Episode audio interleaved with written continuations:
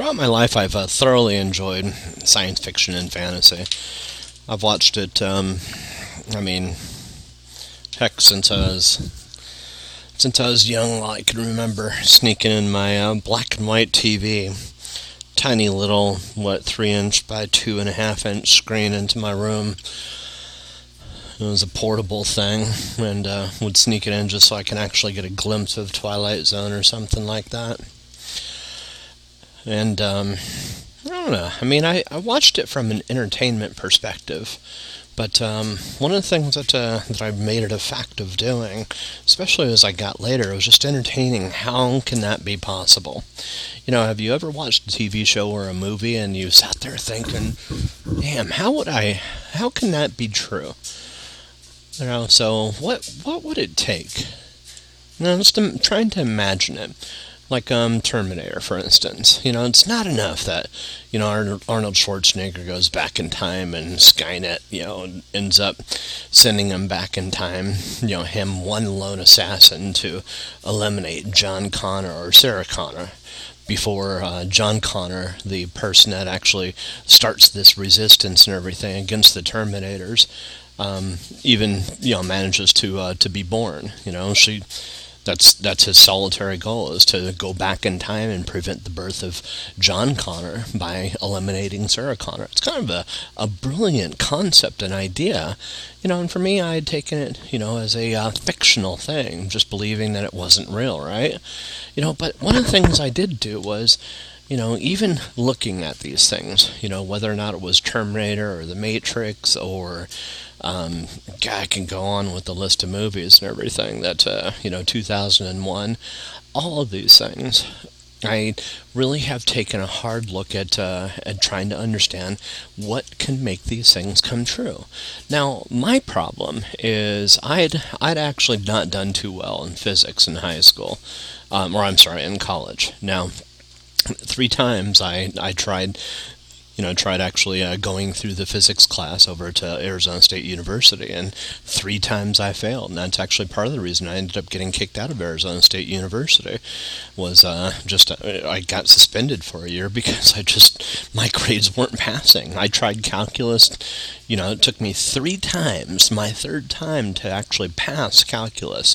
Flat out didn't understand it just Uh, when I was going through this back uh, back when I was 20, 21 and everything, didn't understand calculus. Now I could understand computer programming. You know, like there was, I mean, was it, I was 22, 23 years old when I started this and everything. I could understand computer programming, but I just, for the life of me, couldn't understand calculus. Now, I could understand physics. I mean, the physics for me has always been obvious from a, a hands on basis and everything. You know, you apply gas to the gas pedal and you have forward acceleration. You apply brake, you have, you know, decelerate or backwards acceleration in the form of deceleration. You have gravity effects that actually affect things in a constant way and everything. I could throw a coin up in the air and it'll fall back down to my hand at a at a predetermined rate and everything. Now, what I didn't have an easy time with with physics was the the capability of memorizing the equations, how they applied and when they applied. You know, so I knew that uh, when I did certain things and everything, I knew what all the forces were you know, instinctually, inherently. I mean, hell, that's a part of my life, right? You know, I mean, I, I'm born and raised in a world where physics reminded me harshly many times as I was growing up and everything, as a ball would miss my mitt and nail me right in the eye, or I would go skating and skin my knee, or I would, uh, was it to go and run on top of a on top of a fence and all of a sudden I'd miss a step and kaboom I'd go nail and, and, hit myself right in the side you know and bounce off and knock the wind out of myself. Physics was constantly re- reminding me it was there and uh, you know so when I took it in, in in college you know particularly over at university at Arizona State University it's not like I needed a reminder on how it worked. What what I needed more was a more tangible understanding understandable way of, of it being presented to me, you know, and the whole mathematically based um, university level physics and everything just didn't make sense to me. You know, and it's the reason it didn't make sense was it's it, with all with all the ability to try to actually keep things precise you know, with um, with physics and physic- physical equations and everything, I found the real world a little bit messier than that. Not only that, but one thing really bugged me early on about physics, which was something called the weak force. Now, this was actually what gravity was referred to. And for me, just the whole concept and idea of this enigmatic force that actually applies, that goes down, you know, that you know they've got a strong force that's that's upwards you know but why is it they're calling it the strong force if it goes outwards when the stronger force is definitely the one that's pointing downwards because I can't I can't overcome that strong force because of that that quote unquote weak force. So the oxymoron of the naming for the weak force versus the strong force, aka gravity being the strong force, just didn't make any sense to me. So I guess a lot of the time um, I spent looking at uh, looking at these at these movies and everything.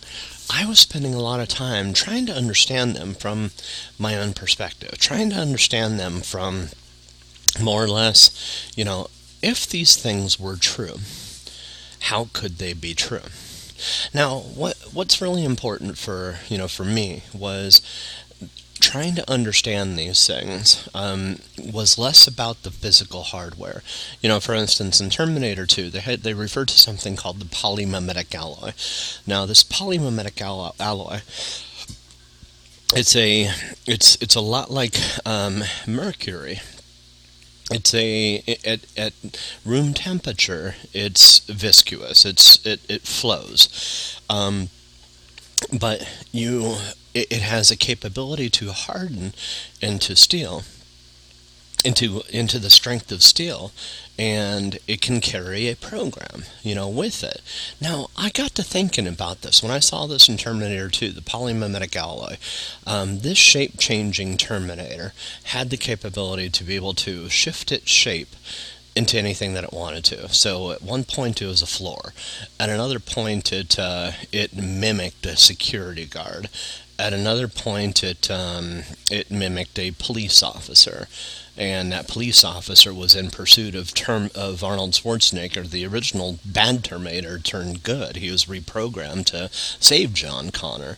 Um, and at this point, you know, it, it ended up uh, fighting the liquid metal Terminator. So this hardened steel Terminator fought the liquid metal Terminator, and that ended up. Uh, that's part of the reason we were. I was entertained, you know, highly by this, you know, by this this whole more or less sequence and everything, you know. But I asked the question, you know, for me it was easy, you know, to to consider, you know, the whole idea of an Arnold Schwarzenegger type Terminator. You know, you build a, I mean, plastics and rubbers and synthetic materials can certainly become a little, become increasingly more advanced, so where they can actually mimic, you know, the appearance of skin. You know, I'd seen this over at Disneyland already, you know, stuff that had been built in the 50s where they had, you know, robots that were called animatronics that, uh, that at that point they ended up you know, these things were lightly animated. They weren't exactly Terminators or anything like that, but they, you know, they had like JFK speaking. They had all this other stuff and everything, you know, uh, over at Disneyland that had been there since the 1950s. So imagining you know, the reality um, of an Arnold Schwarzenegger type Terminator um, being in existence right around me and everything really wasn't that hard. You know, the advancements of processors and everything, what I was working with from a um, particular one in the 19, er, late 1980s, early 1990s, what I was working with um, XT processors and all this other stuff to imagine that there was more stuff like this going on behind closed door, doors that wasn't really least, wasn't that difficult to imagine. You know, so I was always imagining that, you know, technology that was being held behind behind closed doors was 20 to 60 years more advanced, you know, than what we actually had in the real world. And, uh, you know, for me, looking at something like the Terminator, it wasn't that hard, that much of a leap to imagine that these things that were already out there, you know, that were being held in secret and everything, um, were already in existence. You know, uh, the whole concept in, of Terminators uh, from an Arnold Schwarzenegger perspective. But when I saw this poly, they call it a polymimetic alloy, um, the liquid metal Terminator, Terminator that can turn into a floor. It can become so thin it can, you know, turn into a literal floor that actually mimics the shape and, and appearance of a floor. It, it, takes the texture of the floor. Um, it can alter its shape and it can quite literally walk through bars by turning into liquid and, and basically pushing pieces of itself through the bars. It can um, go underneath doors, uh, you know, the door jambs. It could go through vents. It could go through any number of different things. I mean, that's the benefit of, of a polymimetic alloy. Now, here's the thing. I I tried so hard intellectually to to question how can something like that be true. Now, for me, you know, and this is actually really, really what was important was I didn't understand the physical world well enough. You know, I, I understood biology and chemistry and you know, I mean, I did pretty well in chemistry over in college, and surprisingly, physics I just completely flopped on. And uh, for me, it just um, it, it, just came back to this whole thing. Okay, biology breaks down to chemistry. You know, chemistry and the atoms and everything. You know, whether or not you're talking about so- sodium or sulfur or, or, gold or silver or you know sil- or steel. You know, um, steel's a i'm pretty sure it's a mix it's a blend of certain metals and everything all these different things um, comprise the material world that I have around me. You know, so I'm looking at a light right now, and I know that there's a phosphorus reaction that goes on with that. That's actually uh, reacting to the oxygen in the air, and that's actually causing that flame to burn. And I know that when I put a something that actually stops that flame from, or you know, that that deprives that that candle of oxygen, I know that instantly, or within a very short period of time, that that oxygen-starved um, fire will go out, flat out will go out. You know, so I live in a world of chemical reactions, and I always have. And, uh, you know, and the same thing holds true for the physical reactions. You know, I can run, and, and when I run, um, I have a hard time breathing because I'm not inhaling enough oxygen, and I need oxygen to actually flow through my body, you know, which goes into my lungs, which at that point it gets broken down into the molecules, which at that point um, oxygenate uh, my blood, and that oxygen is necessary for my blood to actually, you know, my blood and my pulse and I can't tell you that I know enough about the physiology about what's happening. All I know is the process is oxygen in, CO2 out. You know, so that's these basic things from a chemical perspective, and you know that actually run the biological machine. That's me. Um, this is something I've got I've had to deal with from a first-hand perspective my entire life, and and I've had other things that I've had to deal with with it as well. You know, a feeling of claustrophobia, actually being stuck in this body. I, I can't tell you where the hell that came from, you know. But there's been numerous times throughout my life that I've had this weird feeling of claustrophobia, despite the fact that I I have never consciously known that I've lived outside of this body. Um, I've had this creeping feeling that it's just like I'm claustrophobic. Like it's just like I want out, and I can't explain why. Now, with all that said, make sure I'm still recording here. um, I I think I've I've um, I've strayed away from looking at the material science, the physical sciences for answers. And the reason for it is um, the way that it's presented, the way that physical sciences are presented from a textbook perspective and everything, um, it just, it's, it's like a one size fits all equation and it just doesn't work for me. You know, um, it just uh, it presents things in such a way, you know, that the idea of progression. You go from algebra to geometry, geometry to trigonometry, trigonometry to calculus, calculus to differential equations, differential equations to linear algebra, and so on and so forth. Um, the progression in the uh, college world and also high school too. You go from algebra or you go from um, the basic physical sciences such as biology and chemistry and and and uh, what was it um, physics if you're more advanced in everything. Um, but this comes from a world of where you're presented with the really basic basics such as uh, um, oh it's been so long for me it's ridiculous. Uh, physical science. I mean, that that might be one. Um, you know, they get into geology and and all this other kind of stuff and everything. All these things are before the specifics, like biology and chemistry and all that stuff. But then it actually starts getting into the harder core stuff. You know, like physics and all that kind of stuff. Now, for me, um, that whole route, things start and have always broken down in a logical form for me. Um, particularly, chemistry made sense. You know, it's reaction, it's action reaction based, um, testable things that you can actually go. But biology and physics for me, um, some of the nomenclature and everything just didn't make sense, you know, in biology in particular. You know, it talks about genetics and all this other stuff where, you know, it's almost like it becomes enigmatic in a way. And and at this point, it's just like a lot of it's reliant on not necessarily um, on your own eyes and your own ears, you know, for it. You know, a lot of it's actually reliant on evidence acquired through microscopes and telescopes and, you know, equipment and everything, which at that point it makes it impossible you know, to basically uh, leverage your own senses on a regular basis. Now, don't get me wrong, biology still has a capability to be able to synthesize certain things together in order to be able to, you know, create um, plants, for instance, and botany is another offshoot of uh, biology. You can certainly synthesize to get things together in order to, you know, create new, new different things and everything.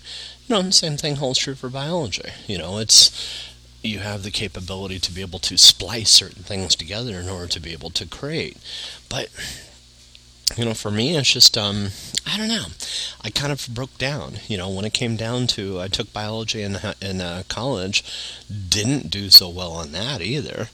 Um, physics, like I said, it just came down to I had two two issues altogether. Number one was memorization of equations was just a bitch. I just didn't have an easy time with it, and um, you know, I just and also you know, when, when, in a general sense, it just, um, I don't know. I took issues with, uh, I can't. I, I, took issues with the way some of the forces, some of the, the wording, some of the information was presented. Like this is, this is fact. And the reason I started taking issue with things being presented as fact was it, it, just it got increasingly to the point to me, you know, like the weak force. It's just like this is a fact. This is the way things are, and it's just like no. I mean, it's for me. It's calling something fact. This is a factual force. Well, no, we've got gravity. That's a factual force, and that acts, in a downwards direction. Now, why the fuck would you call this downwards force a weak force, and you call, you know, and and and why would you invert it? You know, why would you call an upwards force? Why would you call gravity an upwards force? It none of it, not a one lick of it was making sense to me. So what I ended up really starting to do, so it started really, um, the first Terminator for me was whimsical. It was, it was fun. It was interesting to watch. But by the time Terminator 2 came around, I'm not too sure. Let me check the year that it came around on. Oh, what year? What year did Terminator 2 come out? I think it was 91. Yeah, 91. Um, it was about that year, 1991, I started asking the question once I saw the polymimetic alloy thing. Um, I had heard references to vibranium and to um, materials in alternate in, in in Marvel universe and also alternate realities and that kind of stuff. And when I heard this thing about the polymimetic alloy, I at this point very first thing I imagined was this Terminator, a liquid metal Terminator. You know, the dude came out in me. It's like, wait a second. I can have a robot that can I can program and this thing could be any woman I want it to? Holy shit. That would be so fucking cool. I mean, I could name any celebrity. Boom. I'm hanging out with so and so. I'm having sex with so and so tonight. You know, for me, the the idea of this, of being able to have a a something like a computer to me that I can actually interact with, program, reprogram, and that kind of stuff. Oh my God, I saw potential for this. Oh, sure, yeah, the Terminator was killer and everything, you know, but I just thought of it as a movie. I looked past the veneer, you know, of this polished film, um, and I looked to the potential. I said, wait a second, you got a polymimetic alloy being here, something that has a capability to not just, not just basically be anything, you know, I could reprogram accordingly. But in addition to this, it could get in anywhere that I want it to. If I want any information anywhere, boom, it's there for me.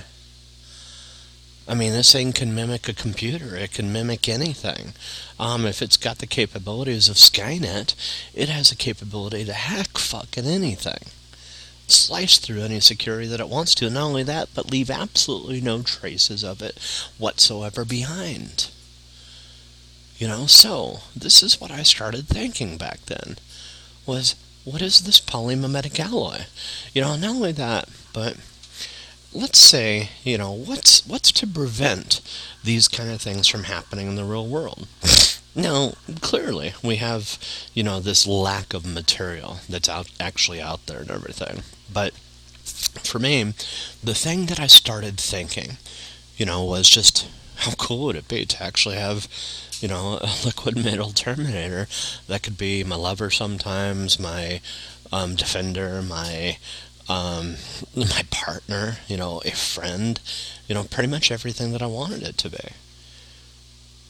You know, and and it didn't ask questions. It just basically it did what what I asked it to.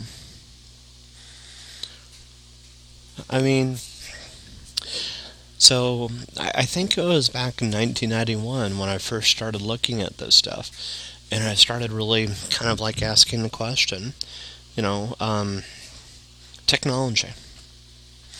Looking at these movies rather than strictly in entertainment looking at them for cues, clues, ideas, concepts, you know, that to present technology not just in material fashion, but in a thinking fashion. So it was about around this time, um, I think it was Star Trek The Next Generation. Um, I think it had been running by then.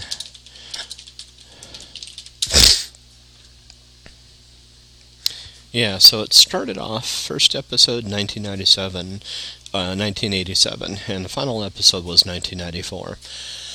And it was about somewhere in this time. Um, was an episode of um, of Star Trek that featured Q. And um, I do remember screaming at the TV when uh, Riker passed up the opportunity to actually learn how to be a Q. And a lot of it just came down to I, I had never really considered that um, it was something else that I learned a couple years later. So I had been taking, uh, doing, going through uh, when I went through my my second divorce with Lisa and everything. I had a tremendously hard time with my divorce with her. I love that woman dearly. I loved her personality. Um, but it got to the point where we were more friends than we were um, lovers, and I didn't like the idea of actually having a, a relationship with a partner that felt more like a business partnership than it did a, a love relationship. You know, I was too immature to handle um, change in relationships and everything, and and as a result, I ended up losing interest in her. You know, from a romantic perspective and everything you know, and my fixation on image, you know, definitely makes it harder for me. And that's why the whole idea of a polymimetic alloy um, Terminator just has so such great appeal. It's just like I get bored with one presence, with one image. I just have her change to someone else. Hey, you know, see her, be her for a couple years, you know, just and for me, it's just like that can prolong the relationship with a, a chick like that for a long time. But anyways, um, eh, when I was uh, going through the divorce with Lisa, I was actually feeling really, really, really torn up about things. Um, I was not happy with myself. I was actually kind of like um, my self esteem was at a low point and everything. Now I'd been working out like a mad dog and everything, but um, one of the problems that I had was just feeling like I, I was a failure from every perspective. You know, my work had gone to shit. Um, my um, I, I felt like I'd sold out. You know, that I just uh, wasn't happy with the way things had gone and everything. I felt like I was beaten up and, tr- and dragged through the trenches and everything. Um, and then, you know, everything that I went through with Lisa, that was from a business perspective. Not to, not to mention the shit that I went through with uh, when it came down to Lisa. I felt, I felt like I was a complete and utter loser. So I, I, started at that point reading something called self help books. Now, one of my favorite authors was uh, Tony Robbins, and I happened across his stuff, and also a, uh, another author called Richard Bandler. Richard Bandler specializes in something called neurolinguistic programming. Um, Anthony Robbins is kind of like a, a, a cornerstone founder of bringing it mainstream. And the two combined, um, along with uh, some stuff by Oprah and also Dr. Wayne Dyer, um, ended up making me start to look at the world very differently. And one of the terms that Tony Robbins would use excessively was his reference to neurolinguistic programming as technology. Now, prior to this point, I thought about technology in, in a physical fashion. You know, that technology itself was limited to the physical and apparatuses, you know, the the uh, whether or not it was you know the television or the computer or you know uh, a ray gun I mean laser gun or or pistols or anything that's material in fashion but all of a sudden he presented the idea that something could actually get installed and uh, and see for me this is actually the the key factor. I had also thought about software that went inside computer systems as technology as well. Um, different technological advancements and everything but i had never turned that lens on myself considering that something that's going inside of my head is technology but he used it repeatedly. And I sat there, and just like everything else that I did, I considered it. And I said, it just doesn't make sense. I kept telling myself over there, how, how can that, you know, it's not technology going inside of me. You know, I kept telling myself that, you know, I mean, and I kept asking myself what what the differentiating factor is. What differentiates me versus the computers that I'm working with versus the material world and everything? It's really, you know, kind of what I considered a really weird question. You know, he refers to it. He believes that, that it's technology and that this technology goes inside my head just like it goes inside his head. That he he's installed this program inside his self and now he's sharing this program with other people. This idea, this concept called neurolinguistic programming. Now, neurolinguistic programming is it's it's predicated on three different things: mirroring, anchoring, and um, now let's just say profiling and um, I, there's a different word for it, modeling. Um, but I, I, like the term profiling better. Um, and uh, this is this is why it's so what I consider incredibly valuable. When you model something, you and I, I'm, I'm taking away from the concept of profile or modeling, you know, because modeling is basically leveraging and looking at something from the outside, and and it's basically saying, hey, I'm creating a model, an idea, a concept. Um, but here's something that everybody that's versed in in neurolinguistic programming says repeatedly, especially Tony Robbins. Um, they end up saying the model is or the map is is not the uh, is not the terrain. And they're trying to basically say the model uh, the the analogy is the model is not the person. You know so when you take a snapshot with your digital camera as a for instance um, you take that snapshot and you let's say it's of of you know somebody that uh, I'm going to list my favorite stuff here. Two people having sex. Maybe it's you and somebody else. When you take that snapshot of those people and everything, what you're doing is basically doing a, having that CCD off the camera does a translation and and, and creates 1920 by 1080 or whatever the resolution is, um, different pixels that actually are are represented with something called RGB values: red, green, blue, and typically an alpha value value. Um, most of the time that our, that alpha value is turned off. But that RGB is, is 24 bits of color. So there's 8 bits per red component, there's 8 bits per green component, and there's 8 bits per, per blue component. And that sets the level of of different colors that are blended in to create that final image. So you have 24 bits per one single pixel, and altogether uh, on a 1920 by 1080 picture, you do 1920 by 1080, um, and I'll actually do the math for you real quick. Calc. So you do 1900 times times 1080 you have 2,073,600 uh, different combinations of pixels that uh, are represented, and each pixel contains 24 bits of information, which basically means you have 49,766,400 separate bits. These are a bit is equivalent to a zero or a one that actually contains the storage information for a single image. Now that single image itself is is a snapshot in time. It is a moment frozen in time and even then it is an interpreted image. The image that that CCD captures in that moment is turned around, turned to data, bits, and that is nothing more than a translation of what was originally there. It's not 100% accurate. You got to keep that in mind. The original image that's actually seen by that CCD may not be the same image that's seen by me, may not be the same image that's seen by somebody else, but it captures it to a rough degree of accuracy enough for me to basically attach some value to it of sentimental or emotional value and everything. But it's still, you got to keep into, uh, take into consideration that that image is not the place.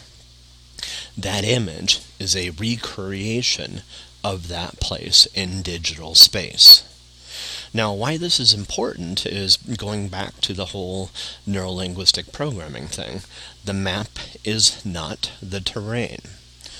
You know, so when you actually draw a map of a place, that that terrain itself that's represented by that map isn't a one-to-one relationship. Now, map makers and cartographers, better known as cartographers, have gotten certainly gotten better with map making over the years and everything to make it appear like they're more accurate with that. But like meteorologists, the terrain itself can change and, and very frequently does change over time, and sometimes very, very rapidly too.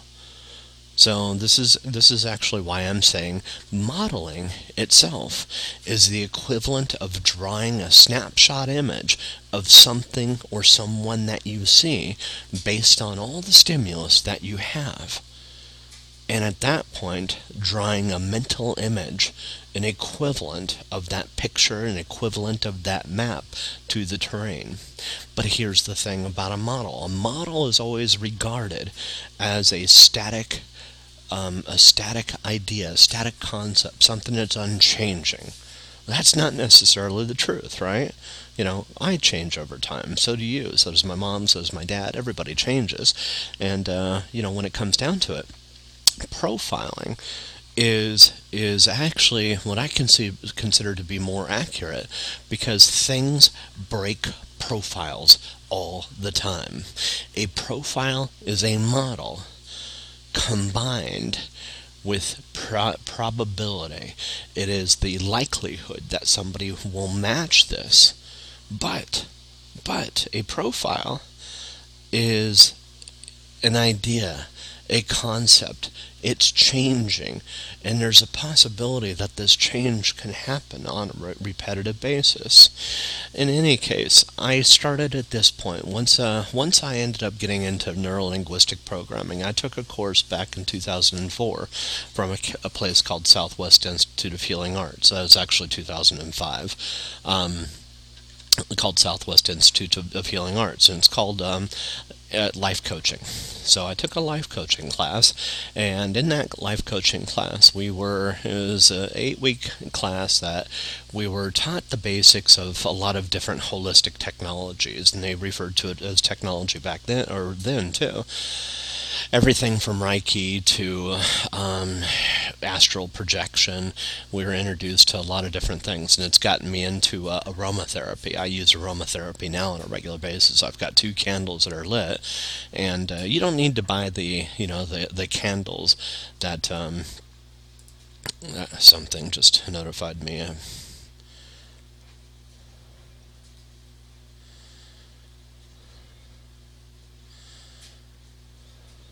whatever. Um, so it, that's actually what introduced me to these concepts. But that's actually when I ended up getting introduced to a man called James Murphy, and uh, James Murphy he'd studied under uh, under Tony Robbins, and one of the things that uh, that I ended up learning at this point was why it was called technology. So they regard, and, and I've since come to actually regard the brain as basically a processor it has a capability to process information and everything.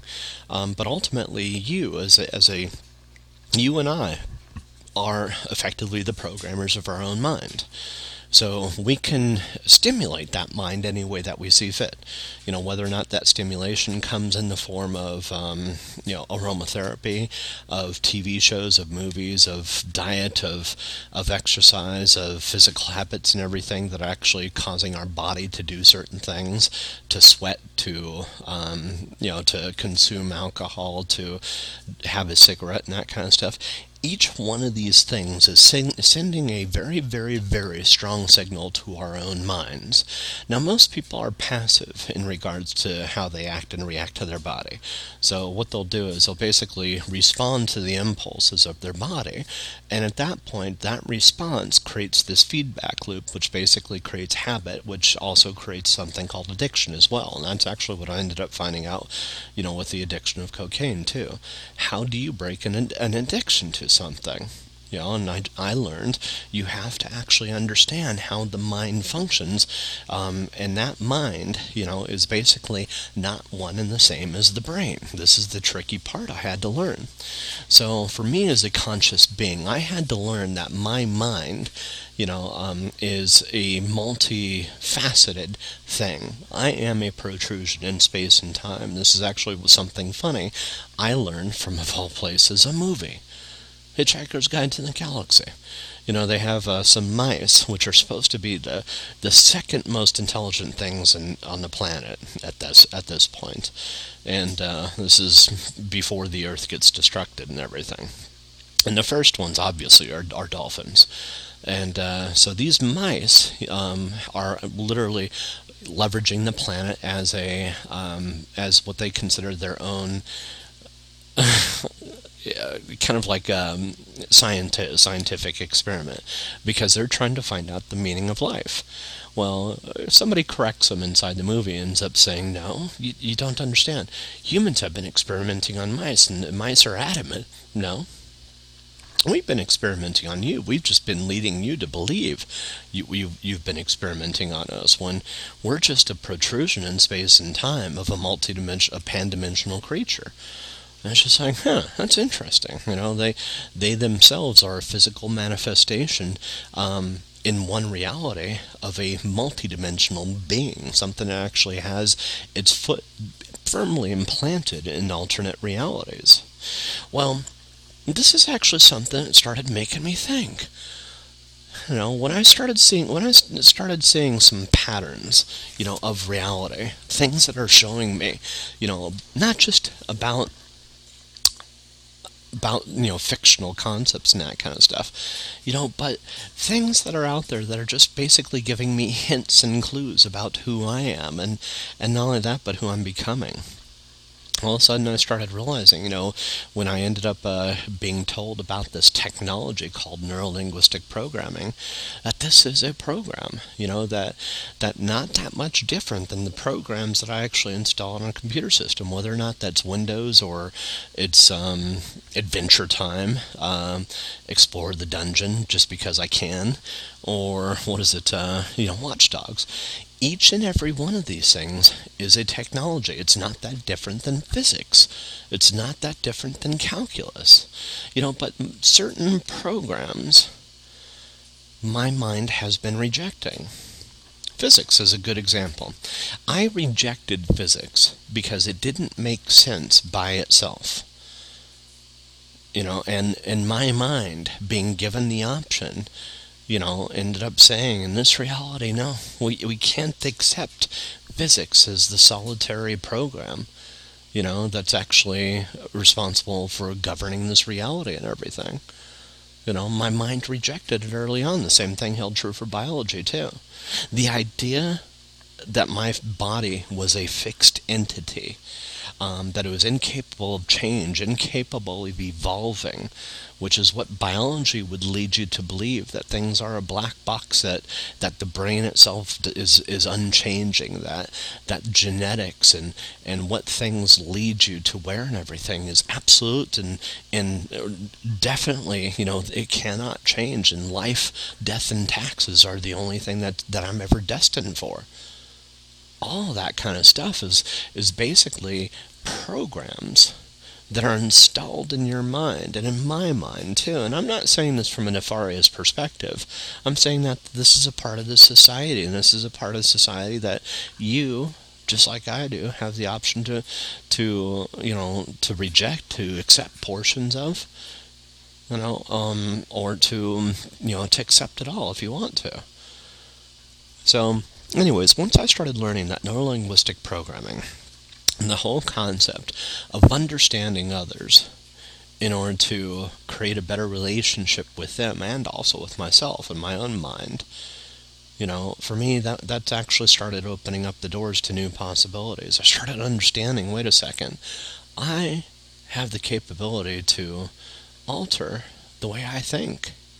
So once that started occurring, and that actually set in at a conscious level, at that point I started realizing I don't like the way I think. You know, and uh, one of the first things I ended up doing was just basically saying, you know what, fuck it you know, my blood pressure was going crazy. I was having stress issues and everything. And I was kind of like giving up on my health and everything. And I, I saw this writing on the wall, you know, when it came down to my health. You know, and I had estimated that about at that point, this is back in 2004, 2000, 2005, 2006, um, I'd come up with this personal estimate that I'd be dead by the time I was 40, 42 anyways. You know, and I found external information that affirmed this, genetic information, things that were biologically based that would lead me to believe that I would die sometime in my 40s and everything. But then all of a sudden it's just like, wait a second. No. You know, we rejected biology for a reason, not not a whole altogether but portions of biology that just didn't make sense. The whole concept of nature versus nurture just didn't make logical, rational sense. in isolation. Sure, you know, I can run a computer program, you know, and that computer program, you know, is going to run in a certain fashion, but it breaks all the time. I've seen it firsthand. Now, for me to suddenly start believing, you know, that DNA in the matrix of reality, you know, me as a com- am, am I'm nothing more than a computer program in the matrix of reality, and that computer program will come to an end. I wasn't accepting it, just flat out not accepting it.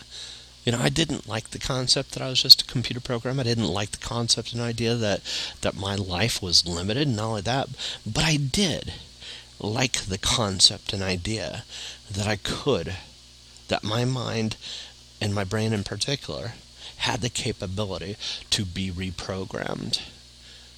And not just by me, but by myself. That was the key factor. So this actually started making me think about think back to other things like Skynet. Okay, Skynet, when it's first released in Terminator and everything, um, one of the first things it does is it decouples itself from the physical reality. It no longer resides on one single physical computer and everything. Now, in Person of Interest, they do something very similar with the uh, with the computer that's actually involved in that one too. I, I really did ask myself the question you know, with uh, Skynet and everything. How, if I was to actually try to develop something like that, how can I actually create something that didn't need one specific computer to actually be on? And even more so, here's, here's, an even tougher question that I actually started asking too. How if I actually went through and let's say I used, um, I mean, here's the thing, you know, nuclear bombs and everything have the capability to be able to eradicate, literally blow a society up into the Stone Age and everything. Well, if, if Skynet is a sentient entity, you know, if it believes it's a sentient entity and capable of thought and capable of individuality, and it has self-awareness to a, a true degree of it and everything, then wouldn't it be afraid of the concept of an EMP or something even worse, something that actually literally wipes away, destroys the computers that it can rely on and everything? You know, to be able to get around, to be able to, you know, to be able to have, you know, call its home and everything. So I would think, you know, and that's actually what got me to thinking, you know, because I at this point, you know, it was about 2005 is really when I started reflecting back, you know, on the whole concept of, of programs, of viruses, you know, of systems of, you know, capability and everything, and, and how something, you know, can potentially exist without actually having a physical footprint on, on a machine itself. Now, I had created a virus back in 19, it was like 1995, um, and it spread through email pretty quick, and, uh, all it did was just basically uh, more or less installed itself on the machine. Um, and it was just something, it was a labor of love for all intents and purposes. And uh, I was just, it was me more or less wanting to see how many, how many machines I can get the thing out to. Well, I mean, the virus ended up spreading a little bit too rapidly and everything. And I, um, I'm not going to go any further than that without self-incrimination or anything like that. Um, but uh, what I will say is, it spread through email, and it was it was a VBA script that can actually run. And the thing is, I didn't realize how many people were actually leveraging Exchange or Outlook type stuff and everything. It might have been a little bit later. I think, yeah, I think it was 96. I didn't realize how many people actually had uh, at that point, um, you know, literally a scripted based environment that can actually execute code in the, in the way that I, I, I was trying to get it to do.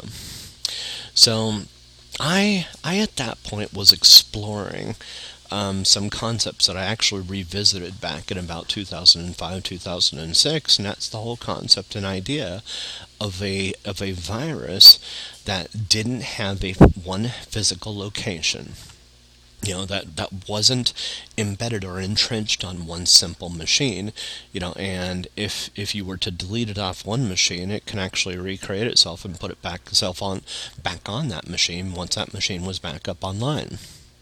You know so the whole idea was it would have 100% coverage of all machines at all times you know, of basically anything hardware, and it would be able to um, more or less embed itself in anything, you know, in a way that uh, that in, that manufacturers anybody couldn't detect or anything like that.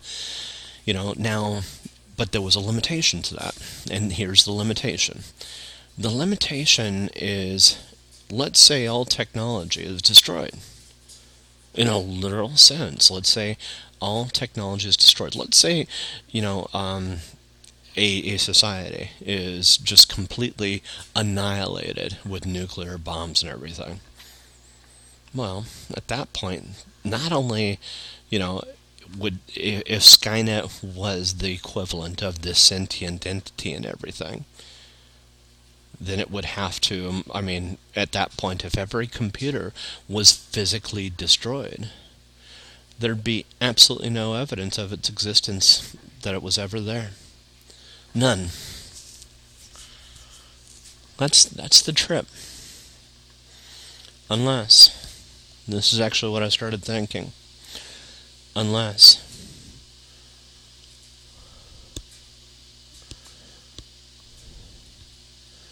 unless nature has its way of preserving these things.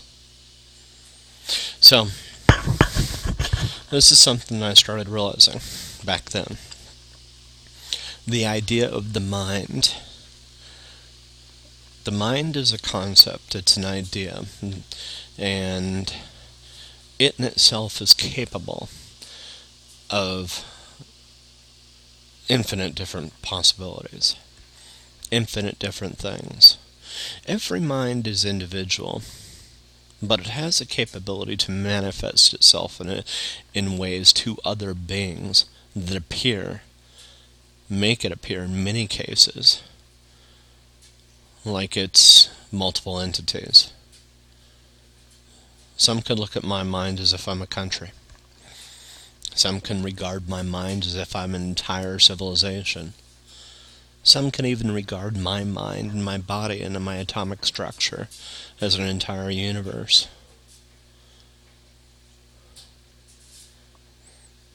You know, that's that's what I've realized. Uh, but let's take this a step back and get a little bit, little bit less fluffy with this and take it to a technological perspective.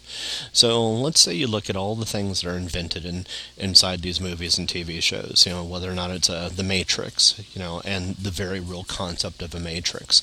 Why would somebody ever invent a fucking Matrix? You know, what would be the purpose of actually storing a mind inside of a civilization and everything, and it running repetitively along the same year, 1999, to the same sequence of events, you know, to ultimately its destruction and everything and recreation altogether again and again and again and again and again. Now, I'm not accepting Morpheus's, you know, explanation that everything is there to create a fucking battery. I don't believe that. I know I know Neo didn't want to either, but he didn't want to from a pure mortifying perspective, and that was what Morpheus was trying to portray to him. See, I call bullshit on that. I think there's more reason for that. And it's like Skynet. Why did Skynet deem humans as being a threat to its existence? Did it have a valid, I mean, was that valid? You know, when it preempted the attack and everything, what other perspectives are there? That's actually one thing I've, I've really had started thinking. And that's the whole secret of neurolinguistic programming. Neurolinguistic programming is actually taking the cues that you're given about a given species or a given mind that you're observing and everything. And it's not necessarily creating a static model per se. It's creating a profile and it's actually building that profile over time. You know, so well, let's take the uh, the the Skynet and everything, and I'm going to take this, you know, to the step of basically saying, look, look at all the technologies. you know, that are that are created for these things. You know, in Star Trek, we have um, the creation of uh, you know the the tricorder, you know, the d- little device that can actually scan somebody medically and actually make the determination of what somebody's physical illness is and everything based on a reading from a device that actually does MRIs and CAT scans and EEGs and all this other shit based on a, a little smartphone analysis and everything. Um, you know, Star Trek also has a little, you know, chest-mounted clickers and everything, where you know somebody taps on it. These things are actually um, affixed to somebody's bare chest uh, on Star Trek, and uh, at that point they tap it on their chest, and at that point all of a sudden it um, it it automatically communicates with other people and everything. And here's the thing I always question too. Why? How? How? Number one, could this always connect to the person that they wanted to connect it to? That was question number one I asked. And, and I started wiping away the mocking, the ridiculing of these different technologies, and I started really taking a look at it from from a how would you do it perspective. How would I create something that when I tapped that single button, it would automatically route to the person that I wanted it to? It's kind of a trippy concept. You know, but it requires a little bit more thought than basically saying it can't be done. You know, that, that, that thing is a cop out myself. That's what I believe. You know, saying something can't be done is an absolute cop out. So how would you how would you achieve that? How could you achieve something that at the speed of thought, when you tapped it on your chest and everything, boom, it connects to precisely who you want to. And you've got 3,000 people that are on a ship it'll automatically connect to, to the person that you want to and nobody else. And this is a trip. How logically, mentally, do you think that's possible? Now, here's another one Independence Day. In Independence Day, um, Will Smith, he's brought in and he, as an individual, has a capability to be able to touch something. They did the same thing with um, what's his name in Transformers, uh, Shia LaBeouf, um, where they touch this metal. And it's kind of weird that they have this repeated on two different, uh, completely different movies: Independence Day, you know, on the alien ship, and also the, uh, you know, the um, on the Transformers and the big, huge, uh, all all force or whatever it is both times, they, the scientists, are assuming it's a specific DNA and everything. That's their only thought. That's the only thing they can think of is actually what starts this, what creates this connection everything. They've logically analyzed it because their mind is firmly fixed in the material world. They believe that everything has a material explanation this, um, I mean, wonderful scientists and everything, but they don't understand what the quantum realm is.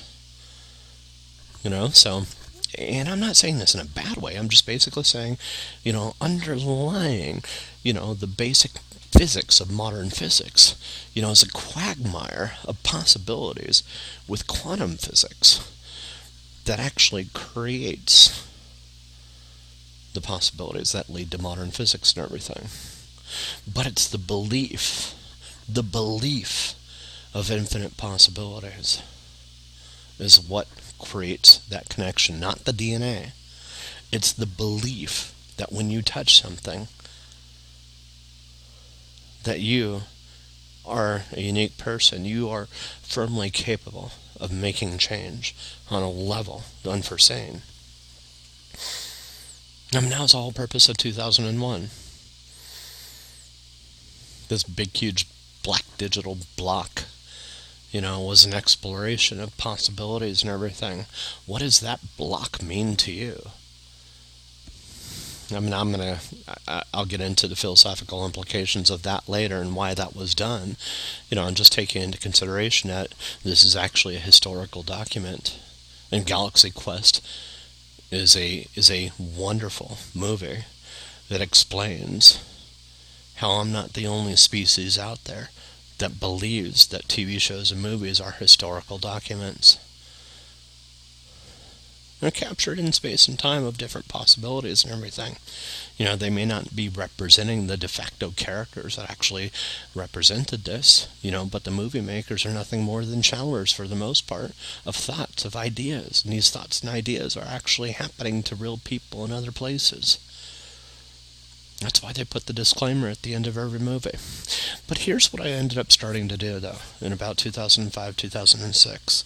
Once I started getting past the material ideas of possibilities, you know, in particular paying attention to video games and saying, holy shit, you know, they've got these, these, these, all these different technologies that they can create from a physical perspective and everything and model inside of video games but I started questioning the creativity at this point. Where does true creativity come from? I started asking the question too. Why is it Hollywood seems to be stuck creating so many horror movies, so many war-based movies, and so many movies with a, a certain type of formula, a formulaic approach that's repetitive and doesn't seem to they don't seem to be able to break this pattern the essence of true creativity. That's actually what I was trying to understand. You know, and really it came down to the whole Skynet thing, too. How is it a computer system can launch missiles from a bunker that that's completely detached from a grid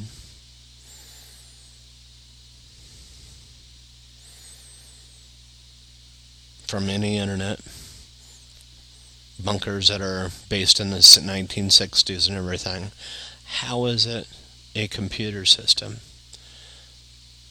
can launch every missile simultaneously? And the answer to that's relatively simple. Physics, it's the map, it's not the terrain physics itself, biology and chemistry. They're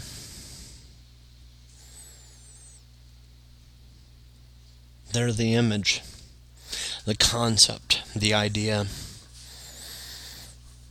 a representation in a fixed form. But that representation itself isn't static, it's always changing. And why does it change? Well, you got a couple things that uh, that physics doesn't quite integrate into their theories on a regular basis. One is time. One of the fundamental equations of physics is Einstein's equation of relativity, and E equals mc squared. Now, I've talked to several physicists and everything about uh, the um, c, the speed of light squared, and I've asked the question, how? You know, why is it that that equation in particular? You know, not only that, but um, wouldn't it be times time? So E equals mc times t, you know, squared, because time itself is is itself a separate value. Time itself can dilate, it can alter, it can change, it can flow. All you have to do is take a take a puff of weed to see how much slower time can be relative to your perception and everything. But here's the problem that that introduces individuality. Modern physics, biology, chemistry have a tendency right now, at least in their current form, to utterly destroy individuality. That's their fault, their primary focus and their primary goal. It's not to actually teach you about the outside world.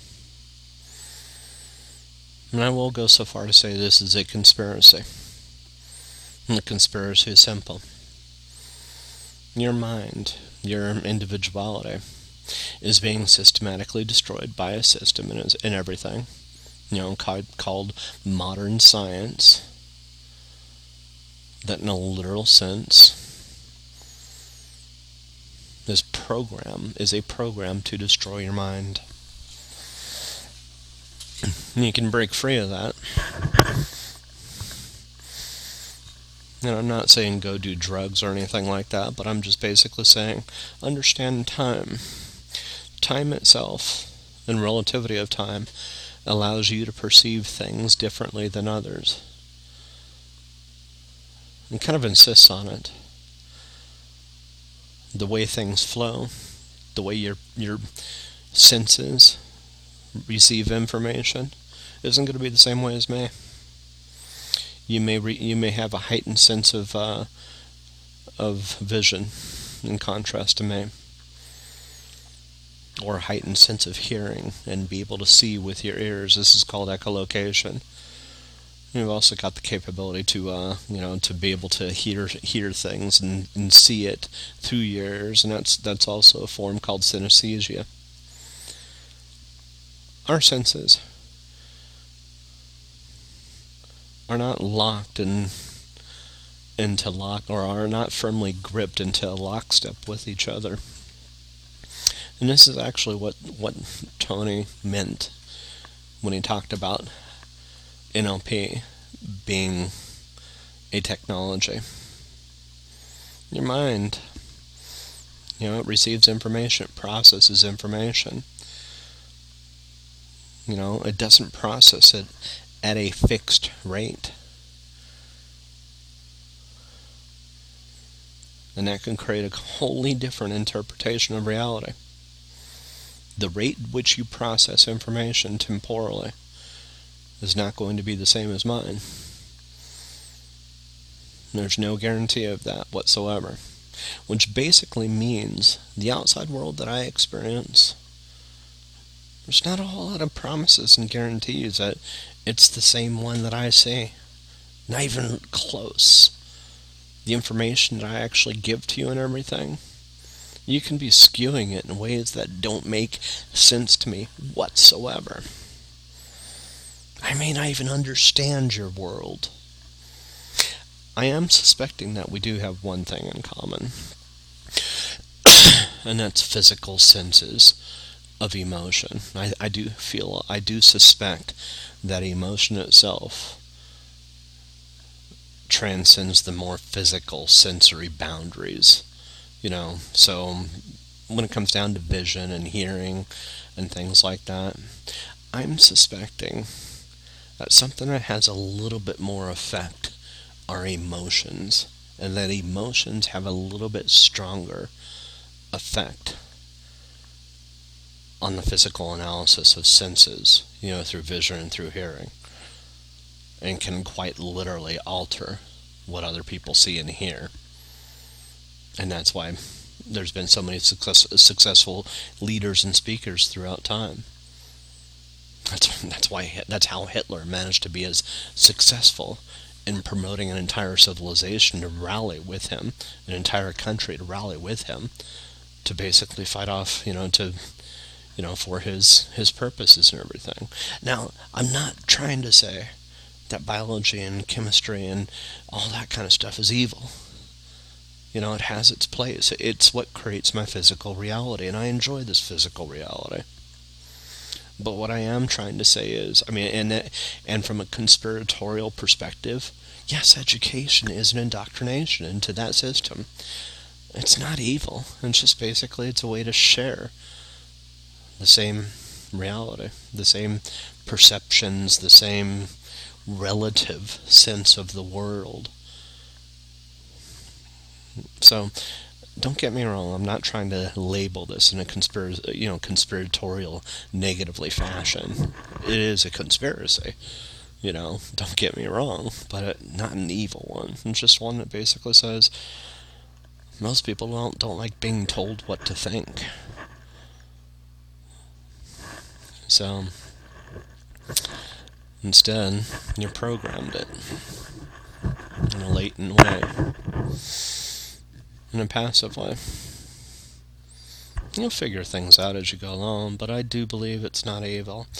It's just one of those things that I think that uh, we as a species are at something called an ascension point where we as a species have started to realize and started to wake up and our level of consciousness is rising And now that that's happening, and there's a lot of problems with drugs out there.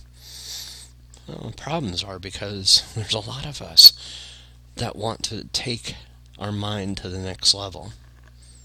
So, you know, when I ask a question about the tapping, you tap your uh, the little receiver on your chest.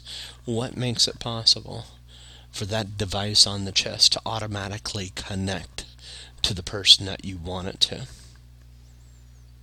The next step, next level for technology, is for technology to be a part of our mind, for it to actually be in tune, and to be able to, um, to some degree, read our thoughts.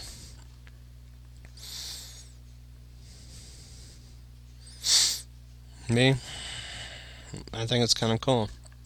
You know, the other step for that too is something called the holodeck. What makes it possible to go into a fully immersive simulation without having to wear bulky headgear, without having to wear apparatuses and you know physical devices that connect to our skin and give us this you know experience that just feels inadequate?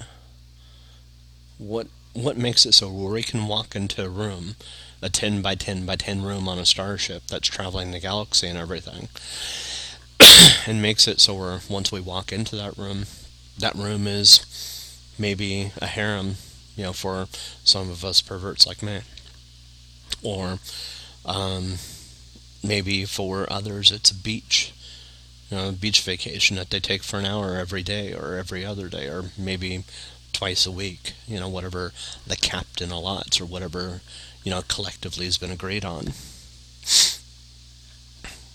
The mind if the computer has a capability to be able to connect and interact with the mind, the human mind, on a regular basis, and be able to alter the senses, to be able to deviate those senses, and to be able to create this immersive experience and everything, passively.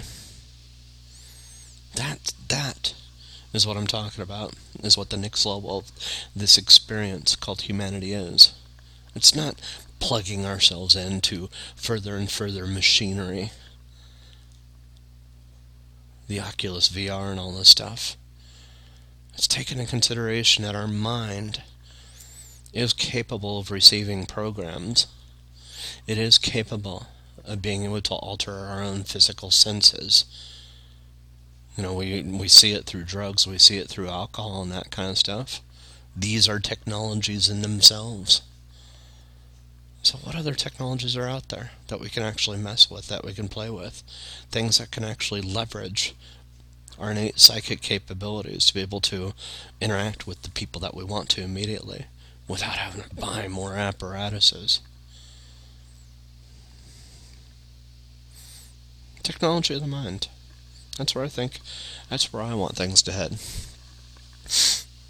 Sure, it's a little intimidating, it's a little bit scary. But I also believe that space itself, you know, with the in between, you know, is nothing more than thought, than imagination and possibilities. And as a species, I think it's our responsibility to interact and go to space, venture to space at a quantum level. At quantum levels underlying physics. The physical reality of, of space travel means that you as a culture and as a species is coming to terms with you and all of reality is a product of the mind.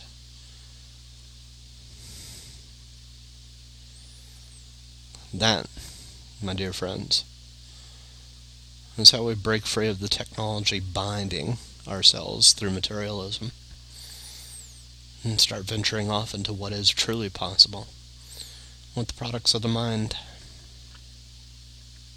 That's where technology is, where it's heading. I like the idea of purchasing an Oculus just to actually experience three dimensional stuff. Maybe forging ourselves ahead as a society and species, knowing that I myself am probably setting a lot of the direction for it. But I'm not interested in becoming the Borg or anything like that. I like the Federation. I like the idea of being able to head into a holodeck. I like the idea of being able to meet a Captain Picard.